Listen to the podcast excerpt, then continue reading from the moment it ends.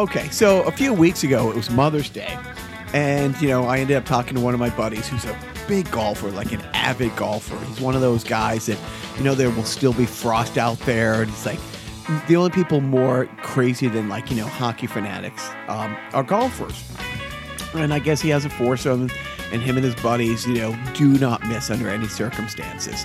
And so they made a pact, no matter what they have to do, you know, to to get there, you know, they're going to do. And so even if it's Mother's Day, so they're all there and they're all kind of like, you know, muttering around, getting ready to get out there at the first tee. And it's like, you know, so, so it's the first one. What do you have to do? It's like, oh, it's awful. I had to do the whole breakfast in bed thing. And then as soon as I'm out of here, I got to meet for brunch. Crazy, stupid, expensive restaurant. The second guy goes, Oh, well, that's not that bad. I have to do the breakfast in bed thing had to take care of all the kids' stuff, get them all ready for the day, and I have to pick up my mother-in-law on the way home so we can take her to brunch on Mother's Day. And they're like, oh. And the third guy's like, I'm doing all of that. And I had to buy this stupid necklace that she's been looking at for like three months. Like this round of golf just cost me an extra 750 bucks and they're like, "Oh, that's bad." And, and you know, my buddy's like, "Okay, let's like tee off." And they're like, "Well, what about you? What do you do?" He goes, "I just looked at my wife and I said, golf course or intercourse." She said, "Wear a sweater." She said, "Wear a sweater." She said, "Wear a sweater." Hello and welcome to Carnival Personnel. I'm Jacques. I'm Joe. That's almost comedy. Almost. Um, first of all, I, I'm going to throw it right out there. Um, anybody who listened to the sideshow on on uh, on Thursday uh, was treated to an hour and 18 minute version of self indulgent theater. Uh, which is always one of my favorite, you know, bits that Joe does on the podcast. Um, we effed up so many things. We forgot so many crucial things. We were all over the map. Hands down, my favorite podcast we've done.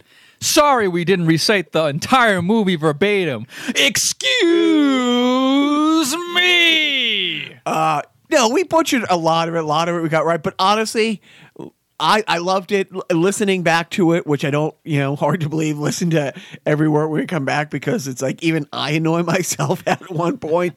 Uh, but I did. And even when oh man we forgot about shithead and and the therm i had the thermos in the wrong place but it was brilliant when we we never rehearsed the thermos song together but sadly we knew uh, every bit of it um, Ah, we didn't know every bit of it. If you there's some clever editing involved, if you listen back. but it was it was great um, for me. Uh, and and seriously, um, going forward, I will apologize in advance to anybody who is sticking with us. There's going to be more of that. Like like I want to do, you know, an Animal House one just before we started rolling. You know, we, we talked about like um, Doing a Spinal Tap one. and you go through the things that we really love. We we for we've been doing it just over a year now. And for just over a year, we've been talking about doing a Get a Life sideshow, uh, which Right. we will. And, I, and I'm going to do it. or We're going to do it as a two part because I really want to do season one and two because they're so di- they're different shows. There are three seasons. you know. Well, that's what I'm talking about. So we'll do three. but it's like before Brian Doyle Murray and Spewy. You know, it's a different. Maybe show. there are two seasons. I forget. I have the DVD set. God forbid I watch it.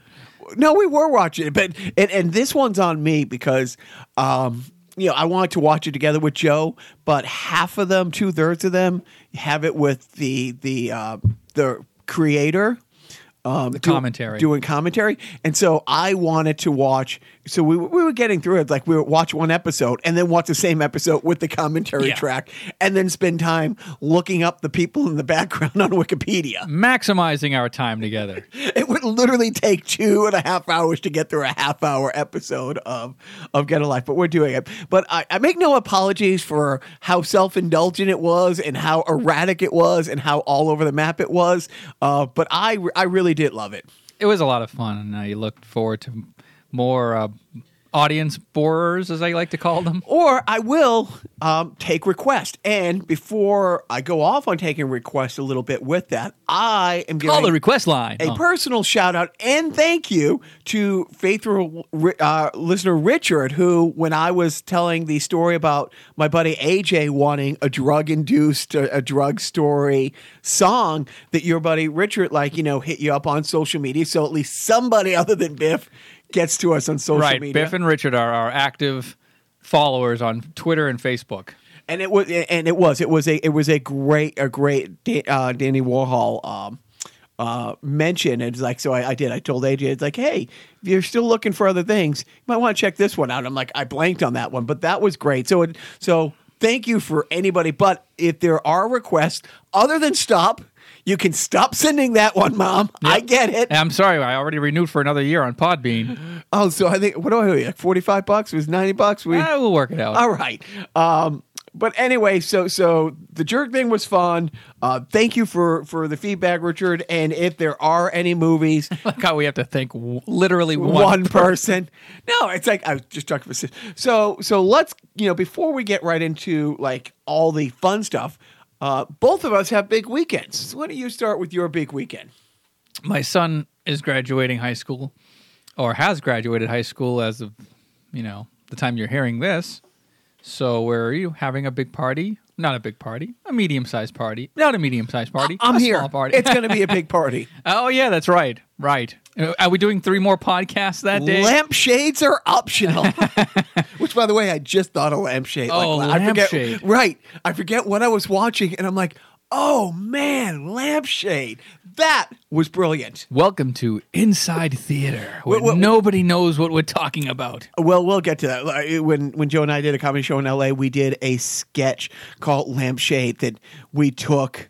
It, it was like, uh, was it Streets of San Francisco opening? Mod? Squad. Mod Squad, you know, dun, dun, dun, dun, dun, dun, dun, and cut all these, like, you know, Joe had this superhero um, called Lampshade, which was a guy in a tracksuit with a lampshade on his head. Uh, my favorite thing is like it would show him running down the street after a bad guy, and then it would cut to like a still photo of the Diff'rent Strokes family, and you were the um, lampshade was always in the back of pictures. Just Yeah, it was before memes. It was like memes before memes. Yes. and so so what was it? It was it was Diff'rent Strokes. It was. Um, Elián Gonzalez. Gonzalez, you know, for anybody who doesn't remember, that Google was, it. uh, Fuck yeah. it. We're not explaining But that. anyways, but I thought that. Um, so and and me, by the time we hear this podcast, and and we are what is it? We're about twenty two hours out, maybe about twenty hours out. Um, it is faithful listener and my beloved sister Kim's 50th birthday at the end of this month, and I'm throwing a surprise party for her Don't tell her. uh, by the time this post, so so this this post about 24 hours after the party ends, and so she, so here's what a great guy slash dick that I am. Surprise to nobody. I decide I'm going to throw my sister a surprise party because I'm a great guy. And to sell it, I'm making her make all the food for the party because she thinks it's an open house for us. So I, I went through the whole subterfuge of putting out an evite to our friends and family saying we're having, you know, all the old neighborhoods, Mike Sullivan, I know a lot of people like Joe knows from being in this sad orbit the last almost 30 years. Um, so there's all those normal people, and, and an invitation went out to them during Evite. And then a second one went out saying, yeah, fuck that first one. What's really going on is it's Kim's 50th. Um, but to sell it to her, she is making all this food. And she's like, what should I bring? And literally just before we went on the podcast, she, being the sweet person she is, calls just to make sure it's like, okay, I'm making the pasta in the pot and what else? And I'm like, anything baked goods, like brick chocolaters. So I'm going to have her cooking and baking all tonight and tomorrow morning for her own party. So I'm a wonderful guy for doing it, but a dick at the same time. I think it's lovely. That's a lot of effort to put into somebody that you kind of know. Kind of know, yeah, Yeah. we bumped into each other a couple times, but yeah, I'm, I'm very, um, you know, and, and my sister really realized this a sacrifice because the one mistake I've made thus far is not inviting my mom as a surprise, which means she's been at my house every day trying to rearrange furniture, trying like trying to set up for a party that's five days away. And I'm like, no, there's six people who live in this space. Like, you can clean it now, but when hurricane, like you know, dream squashers, my two kids get home from school, it's going to look as bad as it does now. We will clean the morning of. There's no point to doing it before, but you know, because we finally mom and dad have been there all week. First world problems, like helping get the pool ready and all this stuff. She's bought like four or five of those giant floating things in the pool. It's a good sized pool, but it's like it's not, you yeah, know. it's not an Olympic pool. and it's like, yeah, we, we, we, we might want to be able to jump in the pool. And, and she's made it a bouncy house on water. It reminds me of that episode of Sesame Street when Bert and Ernie are filling up a bathtub for like their nephew, and Ernie keeps throwing in all of Toys, these yeah. floating toys, and it's like Ernie. funny they mention um, bring up Sesame Street later because um, one of my contributions to the Massachusetts Pirates is when the visiting team is introduced and they come running out on the field. Um, I pick the music. This week it was the Sesame Street. You know, welcome. Let's have a big Massachusetts pirate. And the PA announcer, Rod, he's great. He's always, have a big Massachusetts welcome for the Jacksonville Sharks, and then um, it was because of because of the jerk. Uh, two weeks ago, when it was the Maine Mammoth, it was the way we were. So when you said Sesame Street, uh, okay. Any Uh, more trigger words that I should avoid? no, but but I'm I'm hope I'm hoping when we talk next week that we're celebrating, you know, Chip Boy's big party here, Heyo. a successful party for my sister Kim. But in the meantime, let, let let's stick to comedy, okay? Okay. Let's stick to the yucks. Uh, when you think of comedy, you think of comedians such as Roseanne Barr. Go. Hey, did you hear about the one where the Muslim Brotherhood person had sex with a Planet of the Apes thing, No, I haven't. and then Valerie Jarrett came out? oh, that's a good one. Classic. I think. I think Groucho Marx told that originally. In my day, you would take a Muslim. They weren't called blacks; they were called. yeah, look, um, no, and not at all racist. You know, um, so it's funny. No, So the, I think everybody knows that we're referring to this odd and awful tweet that Roseanne Barr put out. It looked like a reply to somebody else. It wasn't one of those standalone broadcast to the whole world type of tweets. It was a reply to one of her followers. I think. I think that she made a crack about Valerie uh, Jarrett, who apparently was an advisor on the Obama administration or to the Obama administration, that she looked like the Muslim Brotherhood and the Planet of the Apes had a baby. you know, now unlike.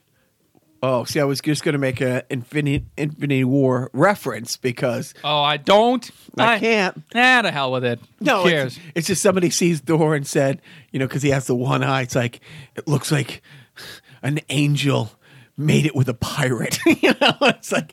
uh, but anyways, um, and and the and the problem is, it's not the first Planet of the Apes ape reference that Roseanne has made uh, against people. Um, with with a different skin color, so it, it's but she's an awful person nobody knew, nobody didn't know that she was an awful person. And Joe and I were talking about it as it went down in real time. You know, I'm I was talking to Joe. It's like I really wonder what ABC has to do. But within the first hour of this coming out, right away, Wanda Sykes, no, done. You know, she, she she's not as big a comedian as Roseanne, but I mean she's huge. She's absolutely huge. Show creator. She she you know she was a writer on this show. You know, um, oh now I'm blanking on the other uh, Whitney Cumming- Cummings? Whitney Cummings instantly. You know, done. Well, she had get, left the show about a few days earlier, so she saw this coming, and I think she probably had an exit strategy going in, saying, "I'm going to get this kick started, and then I'm just going to hightail it out of Dodge because I have a lot of other stuff going on. This isn't my one meal ticket in Hollywood. I have other things to do." It's interesting you say that because you do.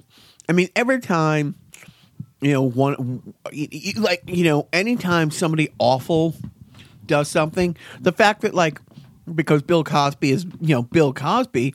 All the people whose livelihood is residuals of the Cosby Show are now are, are, are fucked.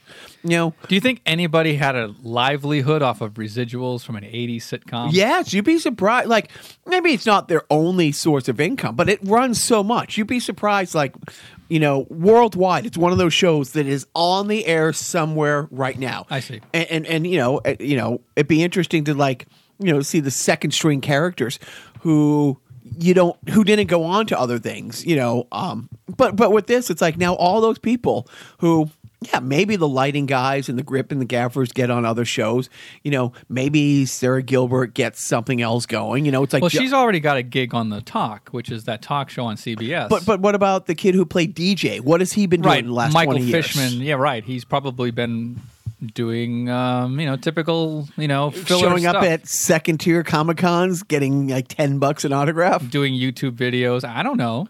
But but that's the whole thing. But uh, so right away, you know, there was you know people from the crew and then people from the cast, but it wasn't it wasn't more than a few hours. And ABC's like, no, done. And and it makes me think they must have been ready for this. It doesn't help that the president of ABC Entertainment is a black woman.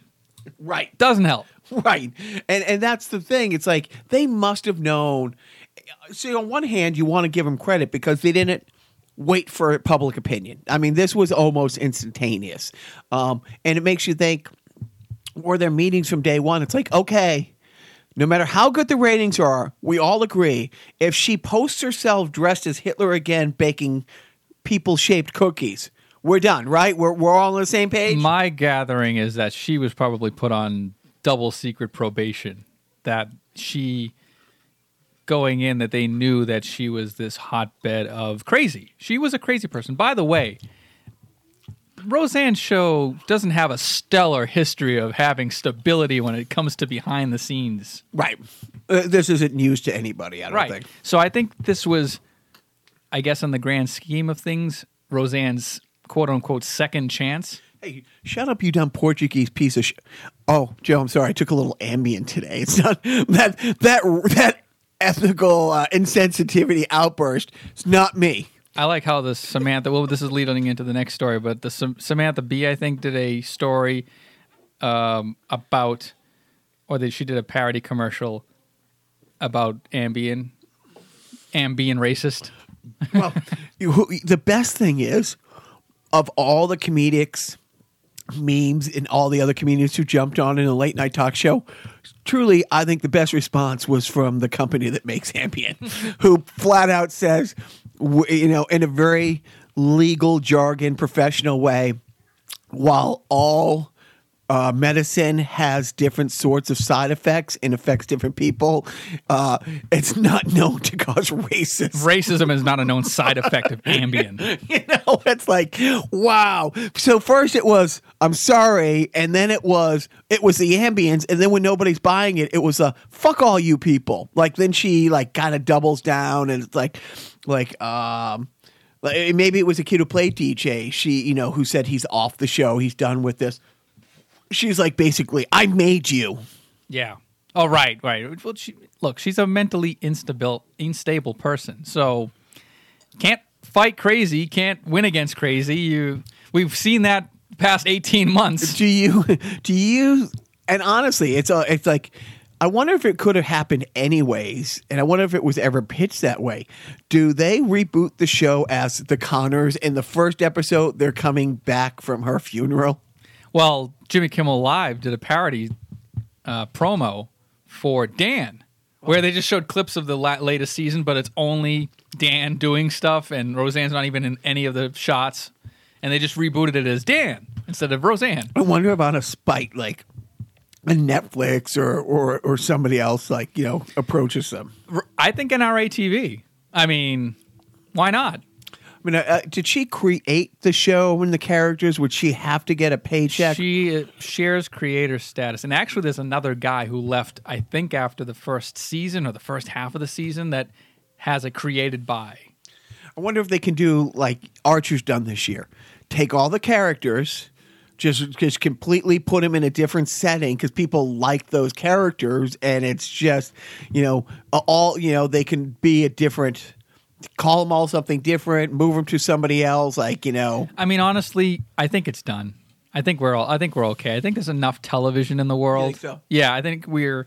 I feel bad for everybody involved. They're all supposedly very nice people. Um, there's a lot of people that I enjoy seeing.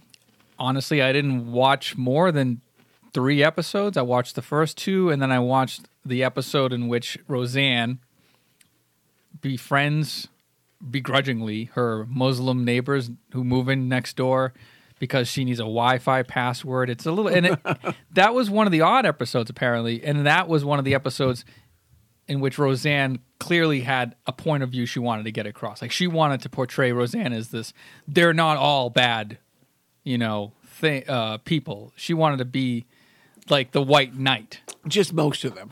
Right, just the ones that give you Wi-Fi passwords. Like, imagine if they didn't give her the Wi-Fi password. God forbid. Right. Like, yeah, she'd be the barbecue Betty, Becky, uh, calling. Right, you know right. Who I'm talking yeah. about Oh, that awful person. tremendous woman. Yes. You know, Anyways, so that off to the, off of that nonsense, and then on to some new nonsense. and I think it is nonsense. And, and here's one of the things that Is there anything that's not nonsense right now? no, there really isn't. But you know, one of the things I hate is like both sides do it. No, completely different. Like completely different. I'm not going down the political thing that much, but it's like Samantha Bee and what she said. For front. Well, here's the funny thing.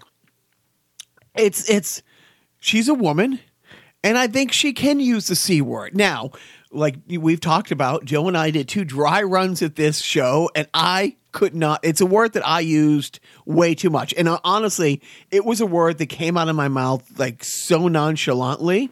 Um, and the growth I've had in the year, thanks to Joe, by the first two episodes, it's like episode two that didn't air had it used half as many times as episode one, and it, it was. But the whole thing about Samantha Bee dropping the c word, as it relates to Ivanka Trump, So to frame it, in case you don't know, Ivanka Trump, amidst all of this news stories about how 1,500 migrant children who have been forcefully separated from their parents by the Trump administration have somehow gone missing because they were they weren't claimed by their their original parents and now they've lost track of them. There's well, these their parents are in jail, right. And they just And place these- them anywhere. Right, they're just sort of scattered across wherever.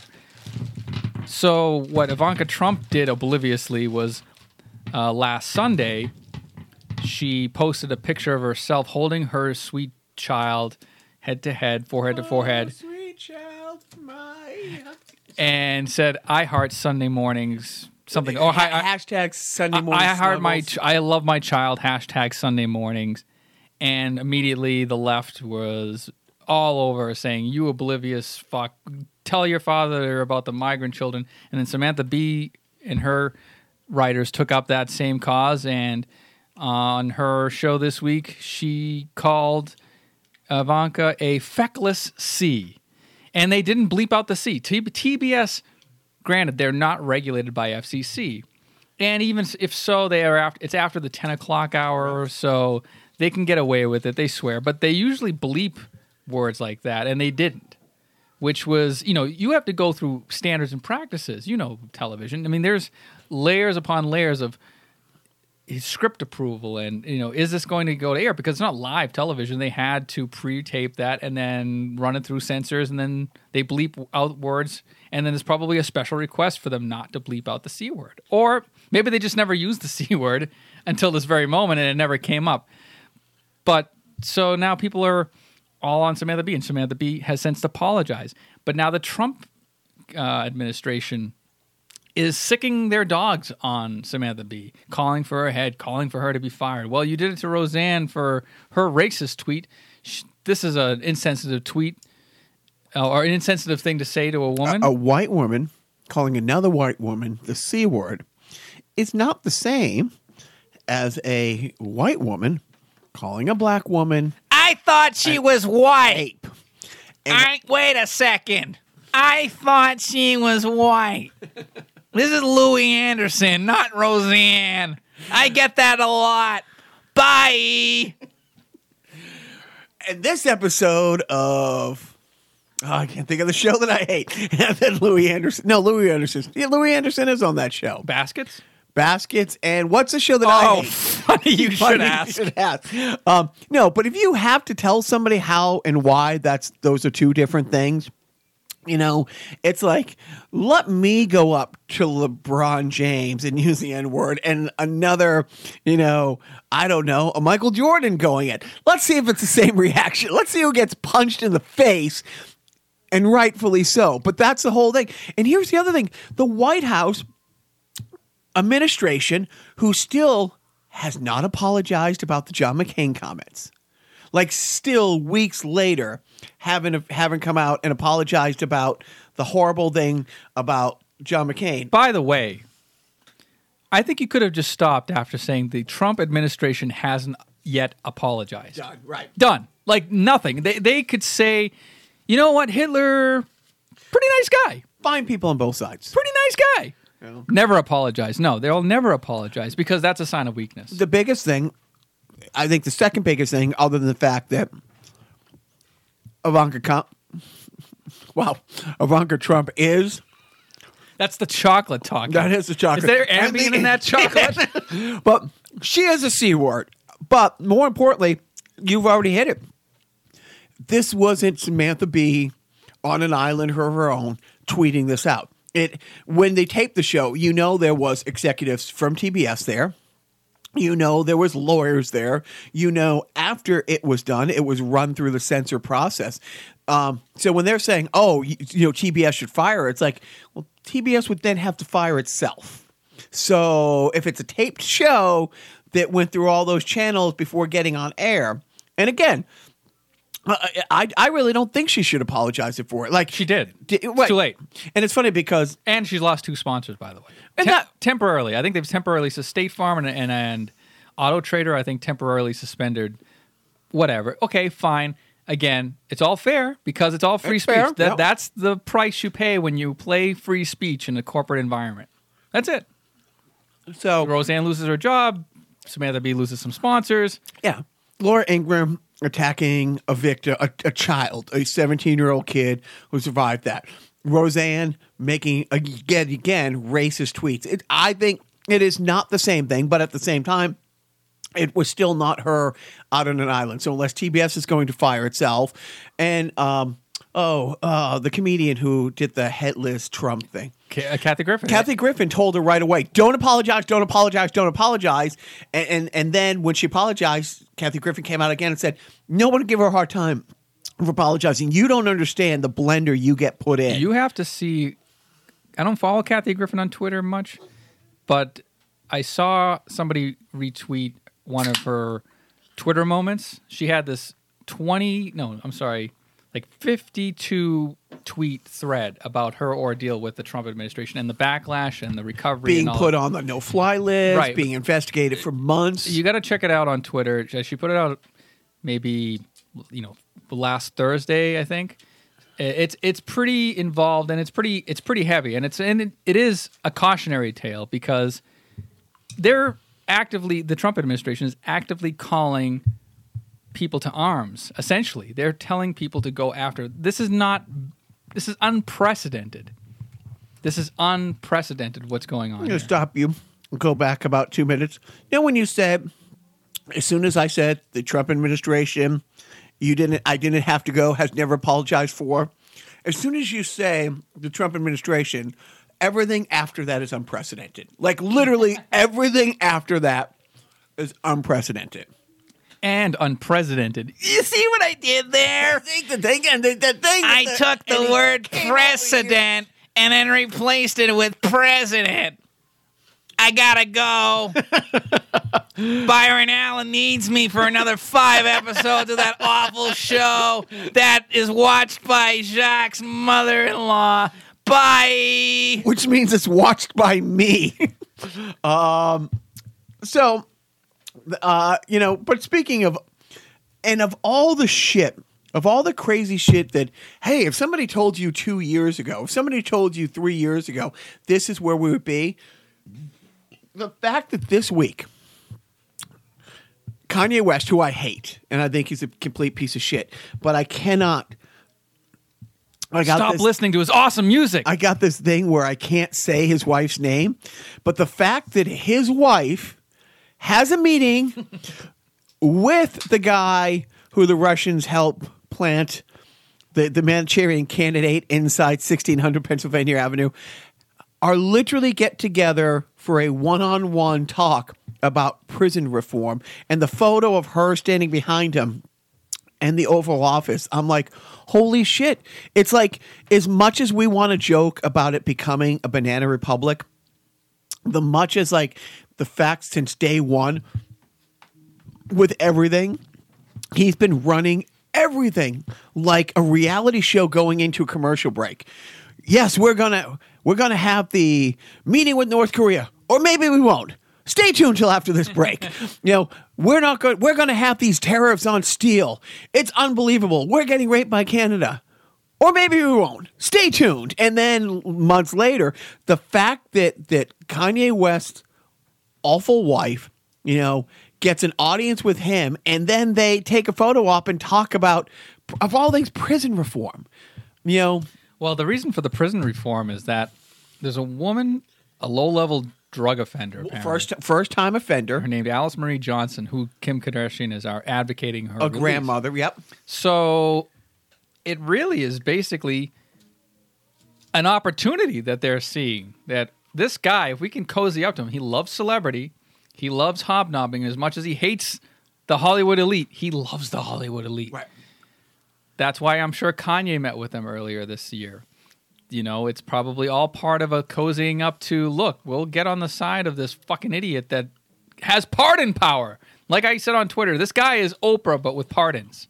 I mean, he's already pardoned, or who is he? Who did he say who's going to pardon? Oh, Dinesh D'Souza. Did you hear about this guy? Uh, I'm not gonna. No, no, no. You are because up. I don't really know much about it. Okay, well, I do. She went to meet about this grandmother Yes. and talk prison reform, and then the next day, or that day, or the next morning, he announces five possible pardons. And again, he doesn't pardon anybody.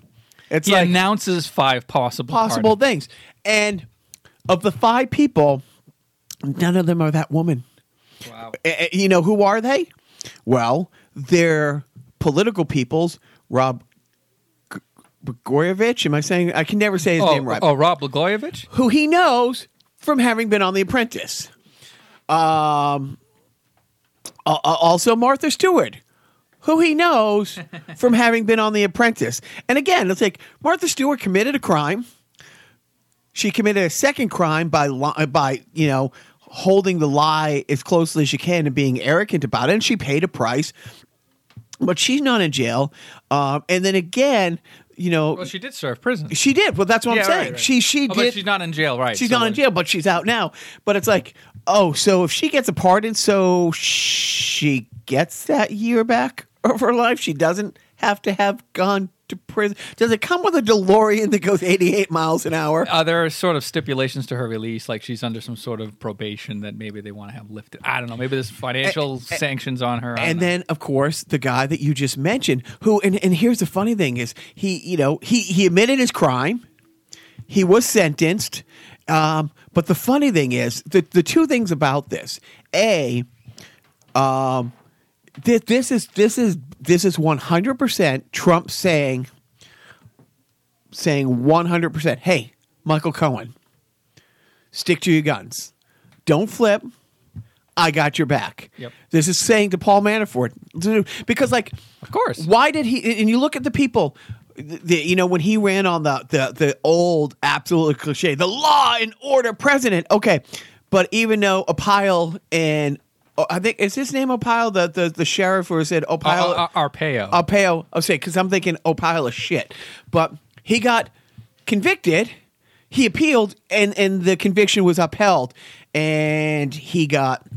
And the same thing, Scooter Libby. Scooter Libby, who, like George Bush, commuted some of his time, but thought that the obstruction and the lying to the government, you know, the perjury was so bad that George Bush didn't give his vice president's aide a pardon. But yet, that's what that's what Blotus is doing. And he's saying, look, everybody who's up there, Michael Flynn, I know you're already working with them, but dude, stop working with them because no matter what they have you on, I'm going to pardon you. So he's telling everybody, look, if I'm a party, if I'm partying this right wing blogger for campaign, you know, illegal campaign contributions, which is what the whole Stormy Daniels thing is all about at this point.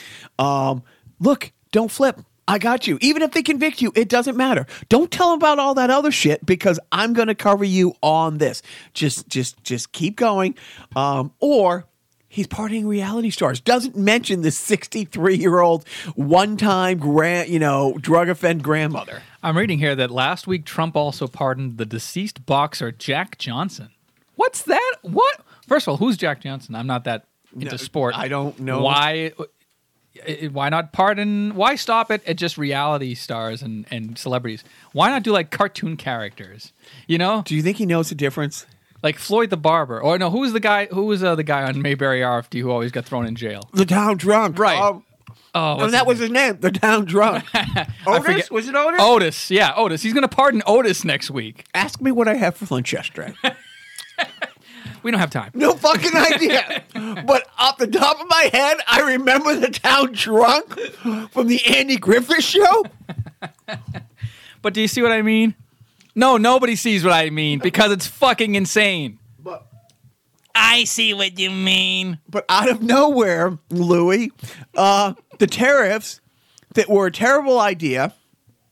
And it's funny because our friend All Star Tommy, the last time this went around, he sent me that podcast, and I'm trying to think of the name of it that we talked about, like, Oh, big money? or something? and it, yeah, and Smoot, Smoot Hawley, Smoot. Oh, yeah, now you lost me. Well, no, it was a name in like the 1920s when they had all these tariffs come through before. All right. It was like considered like the worst like tariff like policy ever.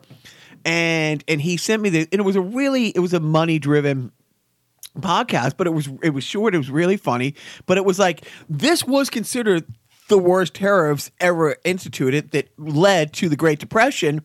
This is worse because he just woke up one morning and thought, "What countries don't like me, and which countries do I like?" Like, and even now he's like. He has a good relationship with like the prime minister or the president of New Zealand or Australia, so he's exempting them. But he's going back after Canada. He's going back after you know the UE. He's going back after you know Mexico, of course.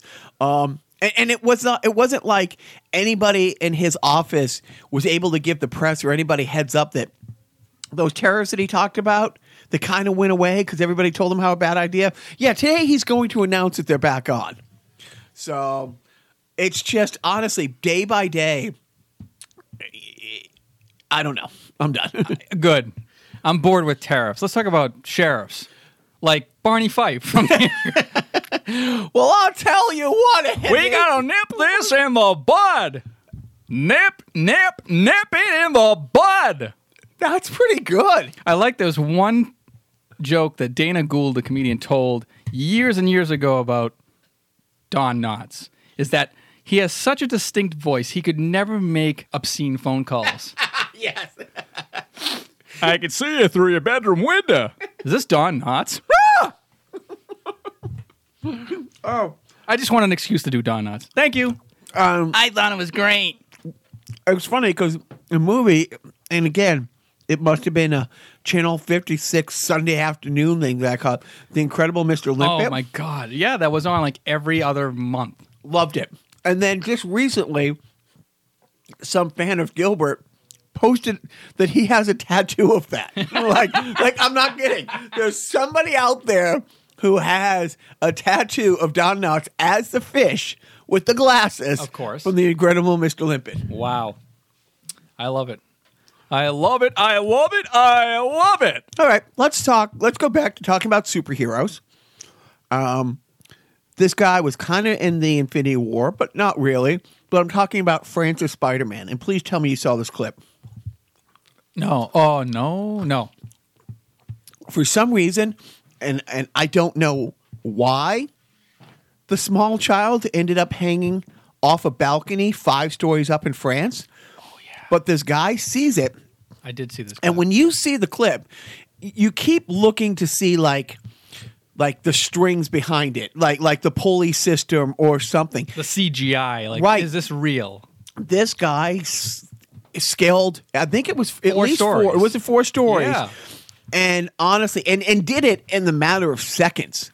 Like he went up that, and and I've seen you know, uh, like you, you know, we did this movie a couple of years ago, and we had like a guy who was an expert at climbing the sides of houses and stuff like that. You know, and uh, but this guy was just absolutely amazing, and you know, a refugee for, for from West Africa in France, and you know, it's like so. It turns out that uh, not every refugee in the world is here to. You know, join or join France's Join ISIS M3 and- or yeah. ISIS or rape people, and um, MS-13. and, and the uh, Macron, uh, the president of France, instantly granted him citizenship, and I think gave him a job like you know, uh, you know, with like wherever he lives, like the the fire station. So Let that be a warning to Trump. No wall is going to keep that guy out of yeah, this country. exactly. Like to see you try to build the wall, douche. Uh, but yeah, no, but that that you know, w- with a week of shit, like that was something like. I, I- I must have watched the clip 10, 15 times. So shines a good deed in a weary world. And now that brings us to everybody's favorite part of the show because Joe's not talking and I'm not talking. It's the defunct sponsor of the week. How's the basketball game? It's dope. But I still think the Bulls of 96, 97 would have beat these guys anytime. You can't live in the past, Dan. When things are gone, they're gone forever.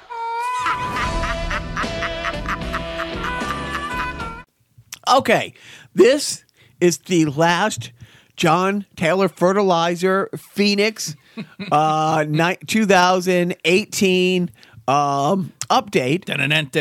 Uh, the team ended up winning one game, losing two, and tying one. Um, one the one of the two games they lost, they were only eight saves away from tying the game. Biff. Um, I, be, before I, I, I give Biff too much of a hard time, uh, I do have to give a couple major shout outs. Our friend Zach Hanstein truly proved himself to be a Mexican. Uh, I guess Zach like led the team, had a hat trick. Like there was like a four to three game in which he had all four goals. Uh, also, All Star Tommy, who's it's like it's it's it's crazy how good he is. Like sometimes, like he sometimes he either has a chip on his shoulder or or just like has a flashback and he reminds you of how much better he is than the rest of us. Uh, it's had a couple year goal scoring drought. Uh, I cannot tell when I asked John, did I have more points than you this year? And he said, it depends if you count the goals he scored against Biff accidentally. it's 50-50 whether he's kidding about that because it, it- it's it's happened. Um, but but like I was saying before, they had a good showing. They're they're happy how they played, except maybe the eight to nothing loss. Um, but they played well enough to feel okay about making the trip out there, but didn't qualify for the playoffs. so didn't have to stick around the extra day. Take a skate around, as Jacques would say.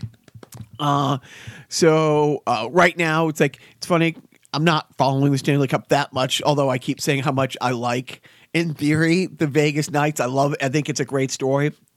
No, and it's funny because I don't like Ovechkin, but my niece loves him, so I'm kind of like, oh, I never want him to have a cup because so I can lord over a guy who's made a couple hundred million dollars playing the game that I love, and me lording over him that he hadn't won a cup was something I was looking forward to going old with. But uh, right now it's one to one, and for the fourth year in a row, we don't follow basketball at all. But you realize Golden State and the Cavs are right four years into this streak of always going to the NBA Finals. And the s- sad thing is, like every year, the Patriots are expected to go to a conference championship game. But Vegas always has them up there, and as great as they've been, they've not made it every year. And it's like, and it's so, and it, the funny thing is, like last year when you see the teams that made in the NFC, like teams that hadn't made in the playoffs in a few years. I mean, almost every other sport, the turnover ratio. eh, Here it is. You know, this year you got the Caps who've never made it to the finals, playing against an expansion team in the finals. But yet in the NBA, everybody knew last year, and everybody's known for four years the 80 games or the 82 games you play from October to April, eh, it's nice. You know, give, give the fans a couple shows now and then, but it doesn't matter. Like LeBron's unhappy and the team's falling apart and, and he's really the coach and doesn't listen to the coach. And at the end of the day, none of it fucking matters. It's like, mm-hmm. it, so. Did you see game one? I only saw the highlights. Highlights? Hi, no, there was one. There was one and only one highlight. Apparently, You're going the wrong way. how does he know which way we're going? Yeah, apparently, um, one of the featured players of the Cavs. he was a guy in the Cav, not named LeBron James. Yeah. So his name was J.R. Smith. Uh, they had five seconds left. They were tied. They were, you know, in a position to possibly steal game one from the Golden State Warriors. right. They just apparently had to just inbound the ball. No, no. Oh, uh, it was after they, a free they throw. had a free throw. So if the guy hits a free throw, It's already one- a second left. Right. So, So, he they missed the free throw. right. They missed the free throw. They get the rebound. He just has to lay up a shot. And J.R. Smith just holds on to the ball. He thought he thought they were winning and and started running the other way, like Right. to kill the clock. Right. And there's this great meme going around with a picture of LeBron James with his arms outstretched at J.R. Smith, like, what the fuck are you doing? Now, By the way, at this point, let's keep in mind, uh, how do I say this? LeBron James is Cleveland. Like he, there is no No argument. no way that the Cavs get to the finals four years in a row without LeBron James they, at they, the helm. they're, they're barely a playoff team without him. Last night, or I'm sorry, game one, LeBron James scored 51 points on his own by himself with very little help from his other teammates. But that that's such a misleading stat because if you look at, at Michael Jordan's record, if you look at the Chicago Bull records in games in which Jordan scored 50 or more points, they have like a 300% winning percentage. Like when he's taking over games. And again, Michael Jordan was always Michael Jordan. And the first like four or five years, he would average close to 40 plus points. It was a regular thing he would go over 50, but it wasn't until they got complementary players around him. Like back in, in, in the late 80s and the 90s, you had to have three all stars. Like you had to have three unbelievable, you know, The big three. First ballot, right? Ever since then, but now you need two, or LeBron James, you need one at least to get to the finals. But as great as he is, and again, now now this, granted, it's game one, not a game six. It wasn't like if Buckner picks up the ball and steps on the plate, but it is the same kind of thing. Everybody blames Buckner for that. The Red Sox had a lead. You know, going into the, that inning, like Kevin mm-hmm. Schiraldi had blown three saves in it. Sure, if Buckner picks it up and steps on back, it's all over. But that run that came in tied the game. That was Bob Stanley, by the way. Rob Stan- that tied the game. It didn't win the game for the Mets. The Red Sox still had that was in the eighth inning, the, or the ninth inning. The Red Sox still came up in the tenth inning. So and And by the way, it was game six. It was game with- six. of a game seven. Like Right. uh, there was a game seven in the in the in the in the uh, uh, and what's shadows. and what's also the Red Sox had a lead in the eighth inning. So so it's not like but so if if whoever was taking the free throw sinks the free throw, they win. They steal the game. And and that game that JR's meltdown didn't cost them the game. It caught like if he throws up a prayer, you know, they might have but it went to overtime and then they lost by ten. Yeah. Right. So it's not like, but you know, the, but yeah, it, but it is. It's one of those plays that that poor fucker could win four rings. That that blurb will be what he's remembered for forever. Right, right. The magnifying glass is on him right now. Now, whether or not he gets burned from the sun will only be determined if. Wow, is that yours? Yes, I did. That's great. Right. Well, thank you. Seriously. Oh, thank you. I ghost wrote that for him. That is that is brilliant. Look at Oh. you with the sport analogy. I did. Did I make a sport? Yeah, I, I would say so. Great. Um, I'm getting up and getting another tasty beverage, but while I'm up, Ew. Oh, that kind of up. this is the part of the show that I'm ready to abandon at this point. You've been ready for a while. I'm threatening to abandon this segment. It really drags the show to a screeching halt, and it's kind of boring. It's really boring. It's super boring. It's the part of the show where Jacques pulls a game off of my video game shelf. Look, I understand most of the people listening, if not all, don't give a fuck about old video games. Not a fuck. Only me. If I know one thing about young ladies from Mexico like Floor, I know that she's so impressed with your knowledge. And I, I, I- but I did pull it off. What shelf did I pull it off? Did you see? Uh, I think it was the PS2 Uh, it's shelf. probably the PS2 shelf. Okay. And I picked this one. I didn't just randomly pull this one. Oh boy. It's I think Max Payne. Oh, look at you! Well, it was next to look the at sequel. The big Brad on Brad. Max Payne. It's a game that was made by a company called Rockstar Games. Rockstar Games went on to make the seminal Grand Theft Auto series that everybody so loves. oh, wait, what? The, the, company that made this game, Max Payne, went on to make Grand Theft oh. Auto and like a bunch of other games. This is a, I guess it's a kind of a over the top action parody where you're playing this detective named Max Payne. I think he's a detective. I did play through the first couple of levels. It's fun. It's a, I think, a third person shooter, and uh, you're going and you're just basically you're blowing away thugs with your uh, your arsenal of weapons. You're going into like seedy hotels and subways and underground lairs, and you're just trying to uh, piece together this crime syndicate. And I don't know, it's a fun game, I guess. But it, this uh, came out on the PC and uh, PlayStation 2 back in what 90 or 2000 uh, something or other they've made several sequels of Max Payne. I don't know if they've I don't know how alive this franchise is. Obviously, Rockstar has moved on to greater things with with Grand Theft Auto, but it's a fun kind of send up. It has this sort of comic book transition thing in between levels, which is fun. It's over the top. It's rated M for mature. Uh, I don't know. It's a fun little diversion. Uh, you ever pl- you? Do you know anything about the movies?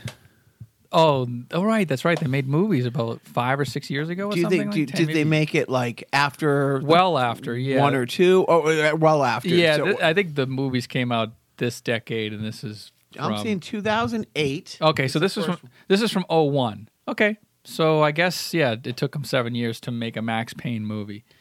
and the according to Box Office Mojo, it cost 35 million to make, and it brought in worldwide 85. So it did well. yeah. I mean, it only doubled its money. New York, Not everything's Infinity War. fugitive undercover cop, nothing to lose.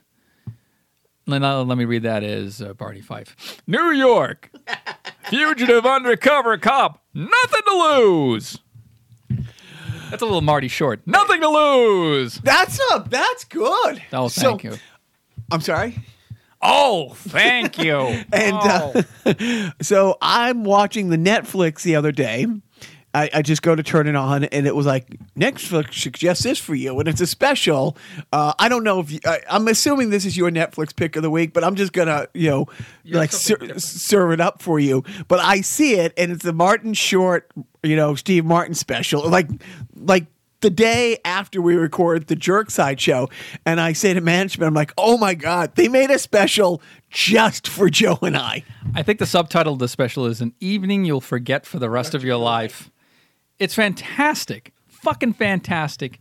They had done this show traveling around the country, possibly the world, for a couple of years, and they finally filmed it in, of all places, Greensboro, South Carolina or North Carolina. And it's very well done. It's produced by Lorne Michaels. It features everything great about Steve Martin and um, what's the other guy's name? Oh yes, Martin Short.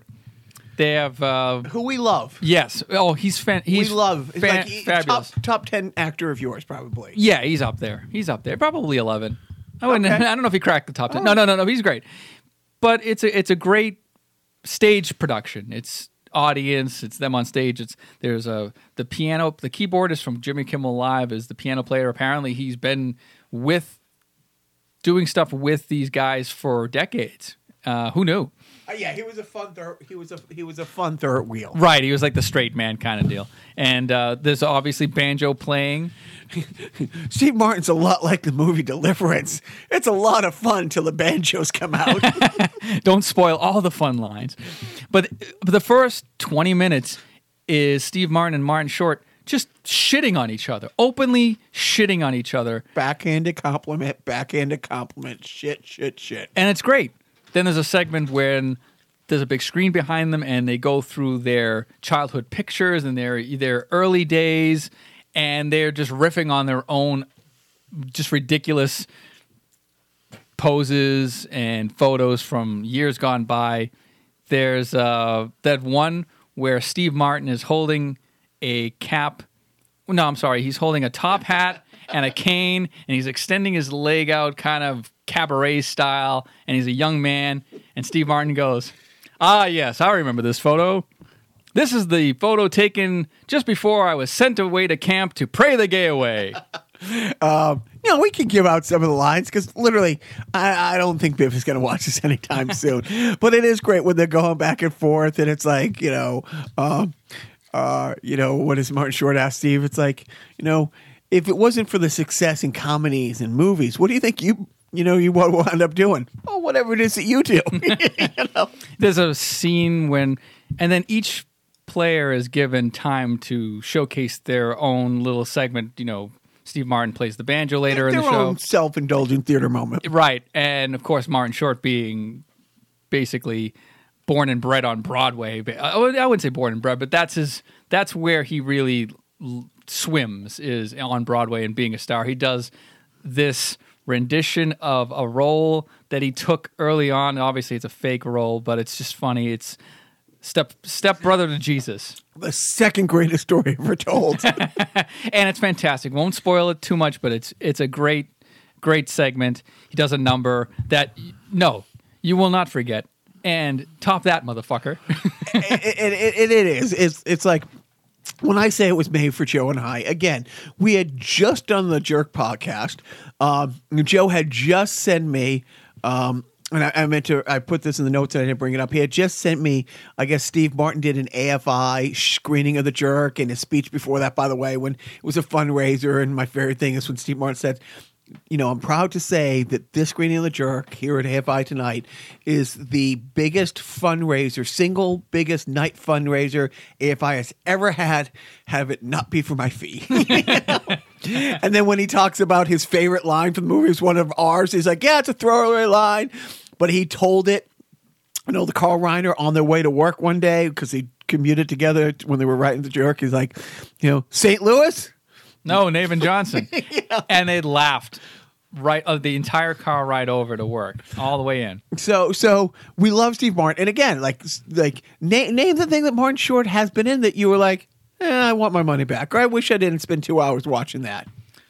I mean, not everything's been gold, but he's pretty consistently great because you know what you're getting. even santa claus 3 the santa claus 3 I'm sorry, did you say I was um oh, when when she said you're you're oh, something in delicious?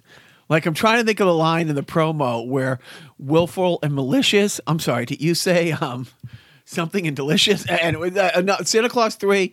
Uh, I'm trying He's to think of the Jack tagline. Frost. He's playing Jack Frost, but it's oh the Santa Claus. Yeah. the Santa Claus. You know to take on a legal loophole in which Jack Frost. Why do I know this? It's Martin Short and he's great. Yeah he's fantastic. It, it's like it's getting into a time machine and, and going to like there it's a vaudeville thing. But then when they sit down and they're just telling stories and the elvis story and right steve martin like has that. an elvis story and then where's the guy that gets me out of the conversations with elvis? And the jiminy glick jiminy glick makes an appearance. Which i was a fan. Like Yes. like i was oh that's my favorite line. It's like you know you know what i love best about hanging out with martin short? No paparazzi oh look there's david letterman. There- there's, they're showing pictures of celebrities and jiminy glick is just riffing on them and whether or not they have style. And they show a, a modern picture of david letterman with the big beard. And jiminy glick goes oh look there's david letterman. Look at him. I mean, you see him, and yet you're the one playing the banjo. So I, I, it was tough because I want to recommend that, but my recommendation is John Mulaney, The Comeback Kid, his new stand-up special on Netflix. Have you seen it? no, I. I- I'm going to be honest. Okay. I know I should like John Mulaney a fucking lot. I can't. It, it's not that like I don't like him. I'm not sucked in by him yet. I don't know. He's been obviously he's been head writer of Saturday Night Live, and he's written all of these great specials, and he did Oh Hello on Broadway and all this shit. I I don't know. I just can't get sucked in, and it, and honestly, the what little I've heard of him, it, it is funny. I don't know. I'm not going to. I mean, it's John Mulaney. Fuck me. Who am I? I mean, John Mulaney's a fucking awesome comedian. No, no, but I mean, there were some people that you would assume that I love. I'm like, yeah, they're okay. What? Um, But what about John Mulaney, the comeback kid? it's it's it's it's probably my second favorite special. Him is good because I mean, I, I I all his special. He is he's in my top five favorite comics of the last let's say 15 years 10 15 years uh, one of the interesting things and i would recommend you to watch it it's it's all the all these comedy specials it's it's they're they're shot the same way i mean there's only so much you can do but they really use the space of Radio City Music Hall, and it had this real, like stylistically, like, and, and even management said because when I was talking about it afterwards, like, you should write the director because probably no one ever talks about, oh yeah, I saw you John Mulaney thing.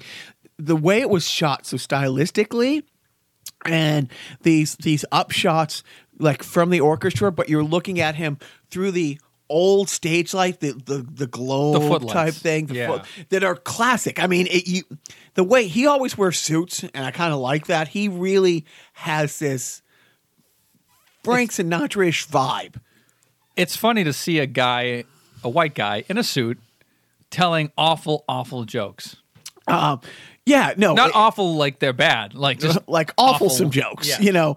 Uh, and there were, and there was uh, you know a few of them in there. Uh, I liked his whole political stance, and, and you know, you know he didn't he doesn't really talk politics that much, but he was talking about like you know. Um, he equated the administration and he went on length, but in a really funny way, about a horse being in a hospital and how it's not really appropriate, but how much you blame the horse for some of the stuff he did because, you know, it's a horse, you know? and then it's like, and then every now and then you don't hear the horse's footsteps and you're almost like, what's worse, hearing the horse or when the horse is quiet? you know, and he, and he goes on. But it was, it was so shot well. I I mean, I just like him. You know, recently I think I saw him. It might, it might have been on Kimmel or, or Seth Meyers. Um, you don't watch the Flash, but he looks. As soon as he said it, I'm like, oh, he got stopped somewhere by a kid and his grandma who thought he was, and he kept, you know, had to tell a kid, no, I'm not. I'm not the Flash, you know. And then as soon as he turned around, there was a fan there, and he was so agitated. It was like, "What? I'm just telling you what a big fan I am, man." And they get home, and he was ag- all agitated. He was telling his wife, and he was in a real pissed off mood. She goes, "So let me get this straight. You're upset because you were mistaken for somebody 15 years younger and better looking than you, and then somebody told you you're their favorite comedian.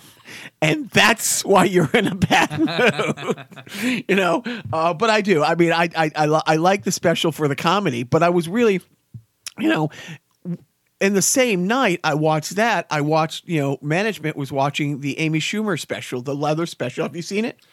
I started watching it when it first came out, and I don't know. I just kind of zoned out. Okay, so this is one of those things. It's like, oh, you're a misogynist because you love John Mulaney, but you didn't like her. I didn't like Guilty the special. as- oh. yeah, guilty as charged. I mean, right? You are right. Shopping carts were invented so women could learn to walk on their hind legs. I agree.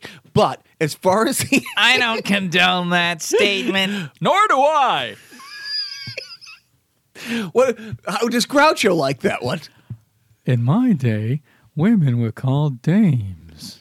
but I I wanted to like it because I like her. Not- Like she's a fun Twitter follow. She's a very she's very very funny. She's very self you know defaming, and it was one of those things where it's like okay.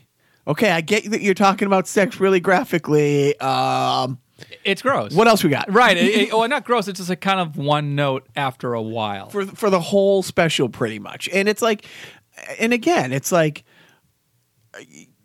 I, I don't know. It, it- it's not like if a male comedian went up there talking like graphically about sex for an hour, I'd be like, yeah. It's like, no, I'd be like, that's it's almost like Andrew Dice Clay.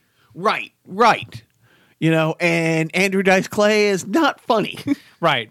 Well, yeah, exactly. It's Even when he was funny, he wasn't funny. hickory dickory. Oh, should should I do Gilbert Gottfried doing uh But I'd rather Gilbert Gottfried doing Andrew Dice Clay. Hickory dickory giggly giggly Have you ever seen him do dice? No, That's a real thing. oh my god, pretty he went on the, the old Howard Stern show years and years ago. He would do that. Oh, it was fantastic.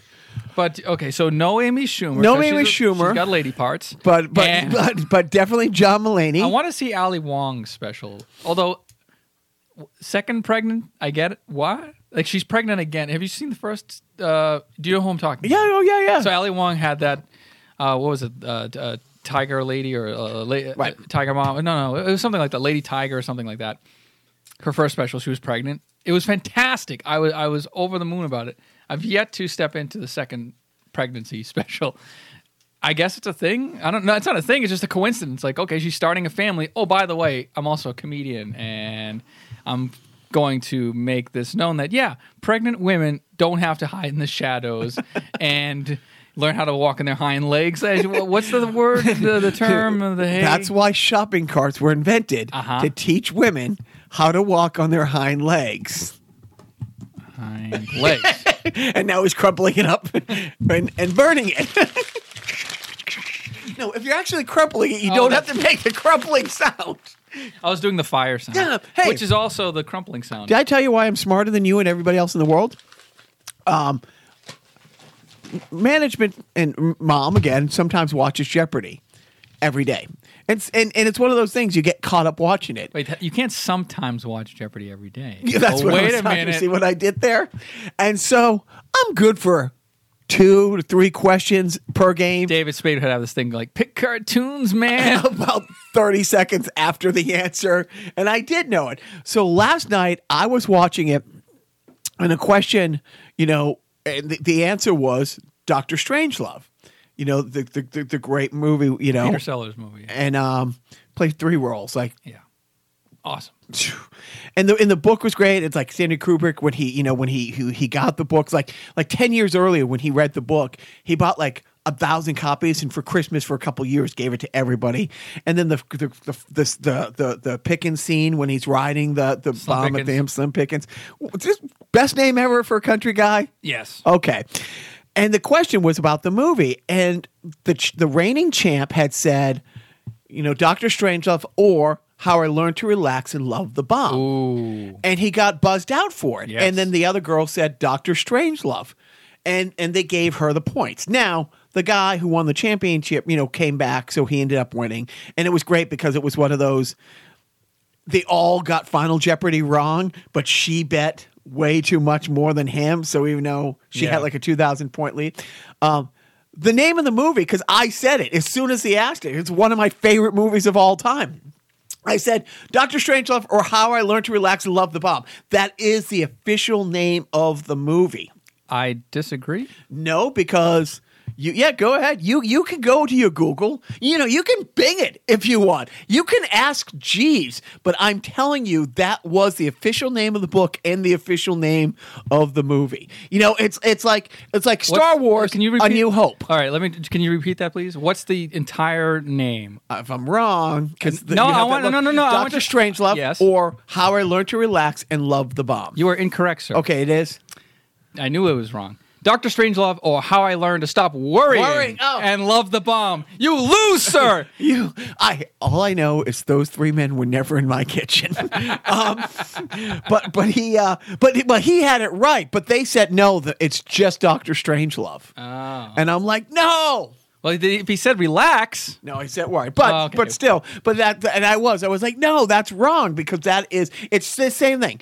What is what is episode four of the Star Wars movie? right? It's called Star Wars: A New Hope. A New Hope. Right. Now, Right. Now, it used to be called. What was World War One called? The war to end all wars.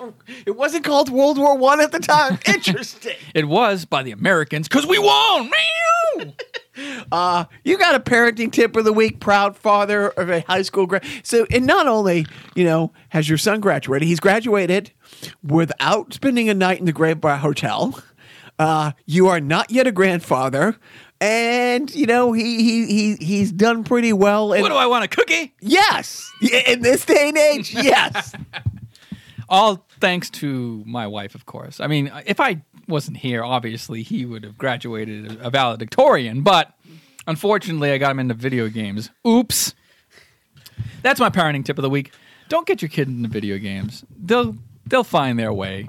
You don't have to introduce it to them when they're, you know, three, four years old just because you want to get back into playing video games and use your kids an excuse as an excuse to get back into video games. I think due to the unfreezing process, I have no inner monologue. Is it okay to let them grow up to be cowboys? um, no, you've done a fantastic job. Oh, thank Um, my parenting tip is again first world problem battling with the pool. I'm making you know my little bastards as much as they hate it. It's like no, you're coming out and helping with this. Like they were like, oh, when my mom and dad come over, they're like, all right, I'm going to go play a game. It's like no, you're not. This sucks. I hate it. And I'm not the one using the pool. If you want to use the pool, you get your ass out here and help. So, you know, not everything can be handed to them. Um, I think they're probably because it is Lowell. There's not a lot of land for pools, so most of their buddies don't have pools. So be really grateful and get your ass out there and skim the goddamn pool, you little bastards. That's my parenting tip. No, here's my parenting tip. Okay, Lord loves a working man. Don't trust, trust Whitey. Whitey. And if See you a get it, doctor. get rid of it. See a doctor and get rid of it. Uh, I don't care what we go out on, you know, because because it is his graduation. Let's let's end on a Chip Boy song if we can. Eh, okay, I guess. Unless you got another parody song ready to go, I don't know about. No. Anything else left to say? Our guests this week? See me on Funny You Should Ask, Jacques. I'll be there with Jon Lovitz. I'll be there. That was my Jon Lovitz as well. It's okay. Yeah, it's not bad. Uh, do I, I? do- I think I do. Do I do a Jack Hay? Oh, Mary. Ooh. Hurts my nipples. Made mine hard. Hello. Hey now, But more importantly, what? don't forget